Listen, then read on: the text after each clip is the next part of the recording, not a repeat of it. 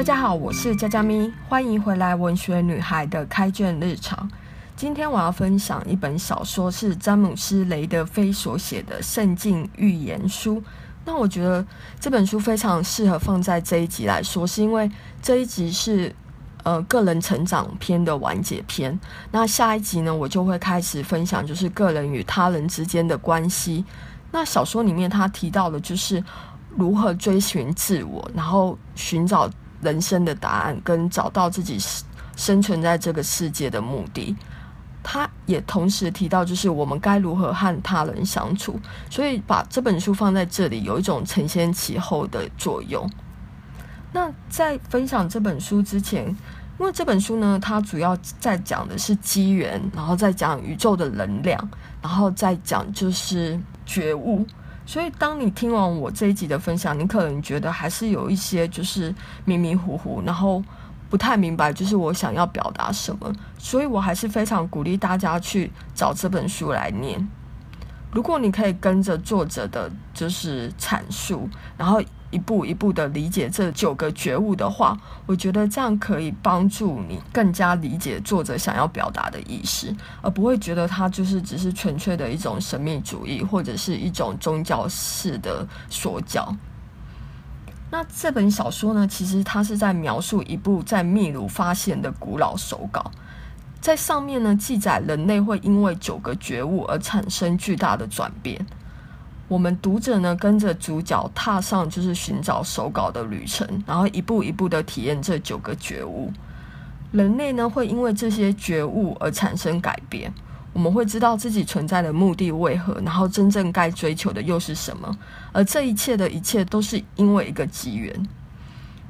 那就像我之前刚才讲到，就是要了解九个觉悟的最好的方法，其实应该是像主角一样，让一个又一个的机缘带领着他去领悟，而不是像我在这里就是把九个觉悟一次告诉大家，这样子的话可能会没有就是很大的效果。但我觉得如果因为缘分，然后因为偶然你听到了我这一集 podcast， 然后知道了这些觉悟，或许你也可以开始就是去留意出现在你身边的人事物，然后把握住属于自己的机缘，然后认真对待每一个邂逅，找出这些邂逅背后隐藏的讯息，然后让他们来帮助你解答生命的问题。在这本书里面，其实他讲的机缘或者是他讲的九个觉悟，其实是建立在就是不同领域的知识之上，譬如说心理学，譬如说物理学，然后还有哲学跟宗教，所以它其实不只是纯宗教性的。那下面呢，我就要分享就是这九个觉悟分别是什么。第一个他讲的觉悟就是说，如果我们可以察觉到人生中的一些机缘的时候，这个觉悟就出现了，第一个觉悟它就出现了。什么叫做机缘？就是你感觉你的生命中好像有时候有一种无法解释的力量在引导着我们。譬如说，我觉得最常发生在我自己身上的机缘就是呃，在书本里面，有时候我在遇到一些人生的问题的时候，我打开一本书，非常巧合的就会在这本书里面找到我要找的答案。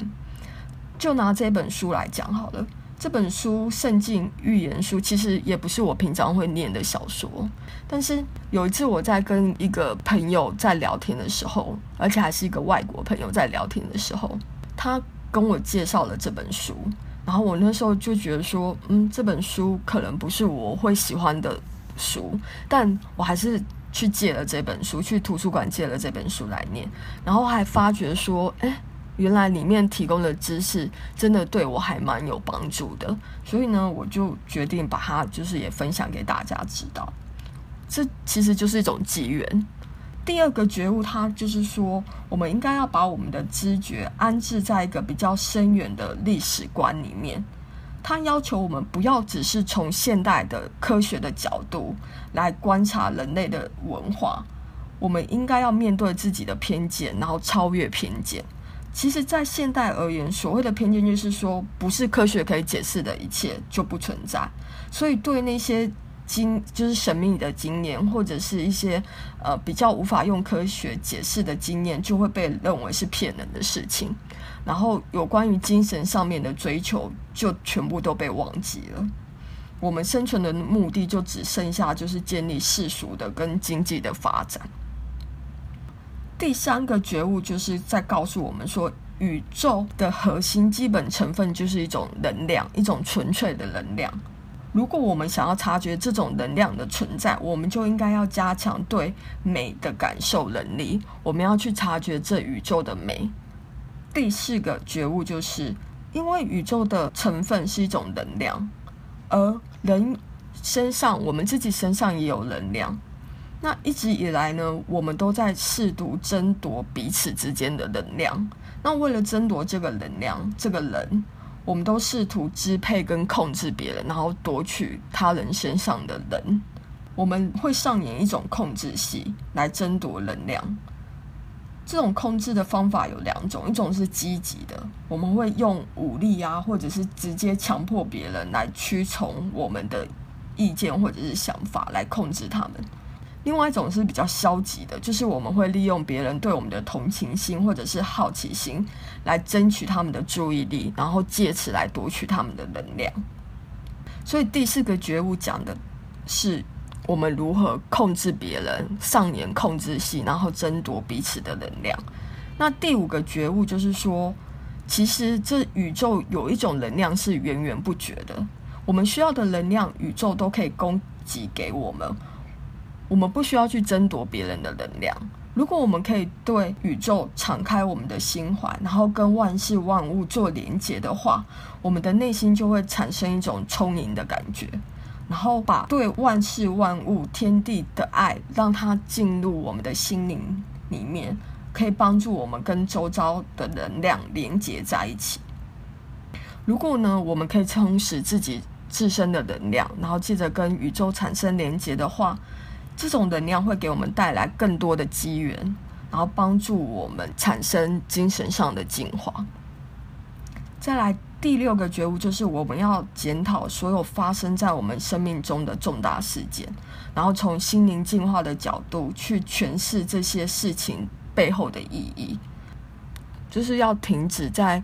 上演控制的戏嘛，你要了解自己跟家人所扮演的控制戏嘛，然后彻底清理自己过去的生活经验，这样才可以变成一个真正自由的人。如果我们可以回想自己以前生命中所有的经验，为什么我们会是我们父母亲的孩子？因为我们是要融合他们双方的信念，然后创造一个更崇高的人生观。然后我们会开始明白说，我们这一生当中曲曲折折的这些体验到底有什么作用，它会把我们带往何处。再来第七个觉悟就是我们要有意识的推动我们自己身心的进化，然后对宇宙提供我们的机缘跟答案保持警觉。如果我们的内心可以充满能量，我们就会有一种直觉，这个直觉它会引导我们，给我们带来答案。我们要假定说，每一个发生在我们生命中的事件，它其实都是有意义的，它想要带给我们一些讯息。这个觉悟提醒我们说，不管每一件事情表面看起来有多糟，它都有好的一面，它可能都有讯息，而我们必须把这个讯息找出来。第八个觉悟讲的是人际伦理，也就是人类该如何彼此相待。每个人都要帮助别人发掘他们的优点跟长处，而不要像以前一样只想要凌驾在他人之上。这个觉悟帮助我们处理我们各种人际关系。譬如说，当我们在对待孩子的时候，不管是谁在照顾孩子，都要提供他们一对一的关怀，提供孩子所需要的能量，用他们听得懂的智慧跟句法告诉他们事情的真相，而且要让孩子参与大人的对话，尤其是当我们在谈论他们的事情的时候，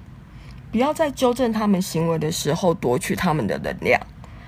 男女相处时，男女一开始相爱的时候会彼此提供对方能量，然后就跟宇宙的能量切断了连接，也因此更加依赖彼此的人，结果呢，能量就越来越少，于是就会上演控制戏来争夺能量。我们必须要想办法融合自己人格中的异性恋，借着跟宇宙的连接，我们可以让自己产生一种完整的感觉，而不用去争取或者是争夺另一半的能量。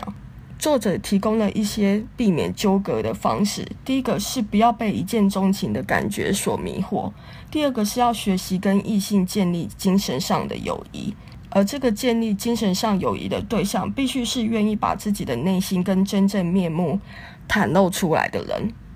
在与他人相处的时候，我们应该要付出我们的爱跟关怀，不要带任何的条件或者是意图。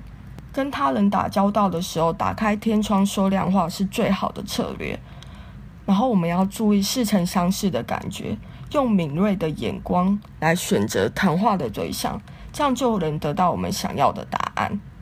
在团体互动的时候，我们要把能量传送到每一个成员的身上，让他们可以明确表达自己的想法，然后用清新的眼光来看待他们自己的人生。如果我们可以增加每一个成员的能量，每个成员的能量就可以互相的融合，变成一股更大的能量。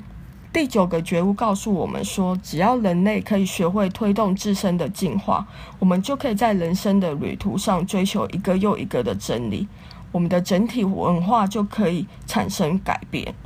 地球呢，将会变成一个纯粹的精神文化产物。如果我们可以把自己提升到越来越高的层次，天堂的大门就会为我们敞开。其实天堂已经存在在我们的眼前，只是我们还看不到。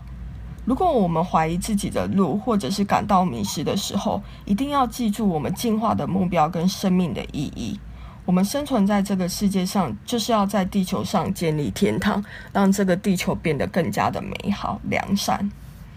最后呢，作者告诉我们一些方法，可以帮助我们获得更多的机缘。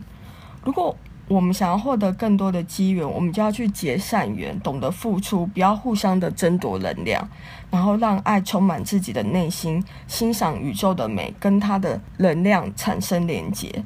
大部分的人会没有机缘，是因为我们的内心充满了不安，生命中充满了许多的压力。作者说，解放就是我们要找到一个深刻的心灵连结，不管这个连结是来自你的家人，或者是你的爱人，或者是任何可以让你得到平静的方法，你要让这个心灵的连结为你提供一种内在的安全感，帮你度过低潮，让你回到正轨。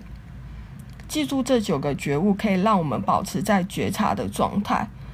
有时候因为纷扰的现实，或许这不容易做得到，但是真理会让我们挣脱束缚，获得自由。这就是我今天的分享，希望大家都能找这一本圣经预言书来看。这一集呢，是个人成长篇的完结篇，那下一集我会分享个人与他人之间的关系。第一个部分要讲的就是亲子关系，希望大家都能喜欢今天的分享，下次见。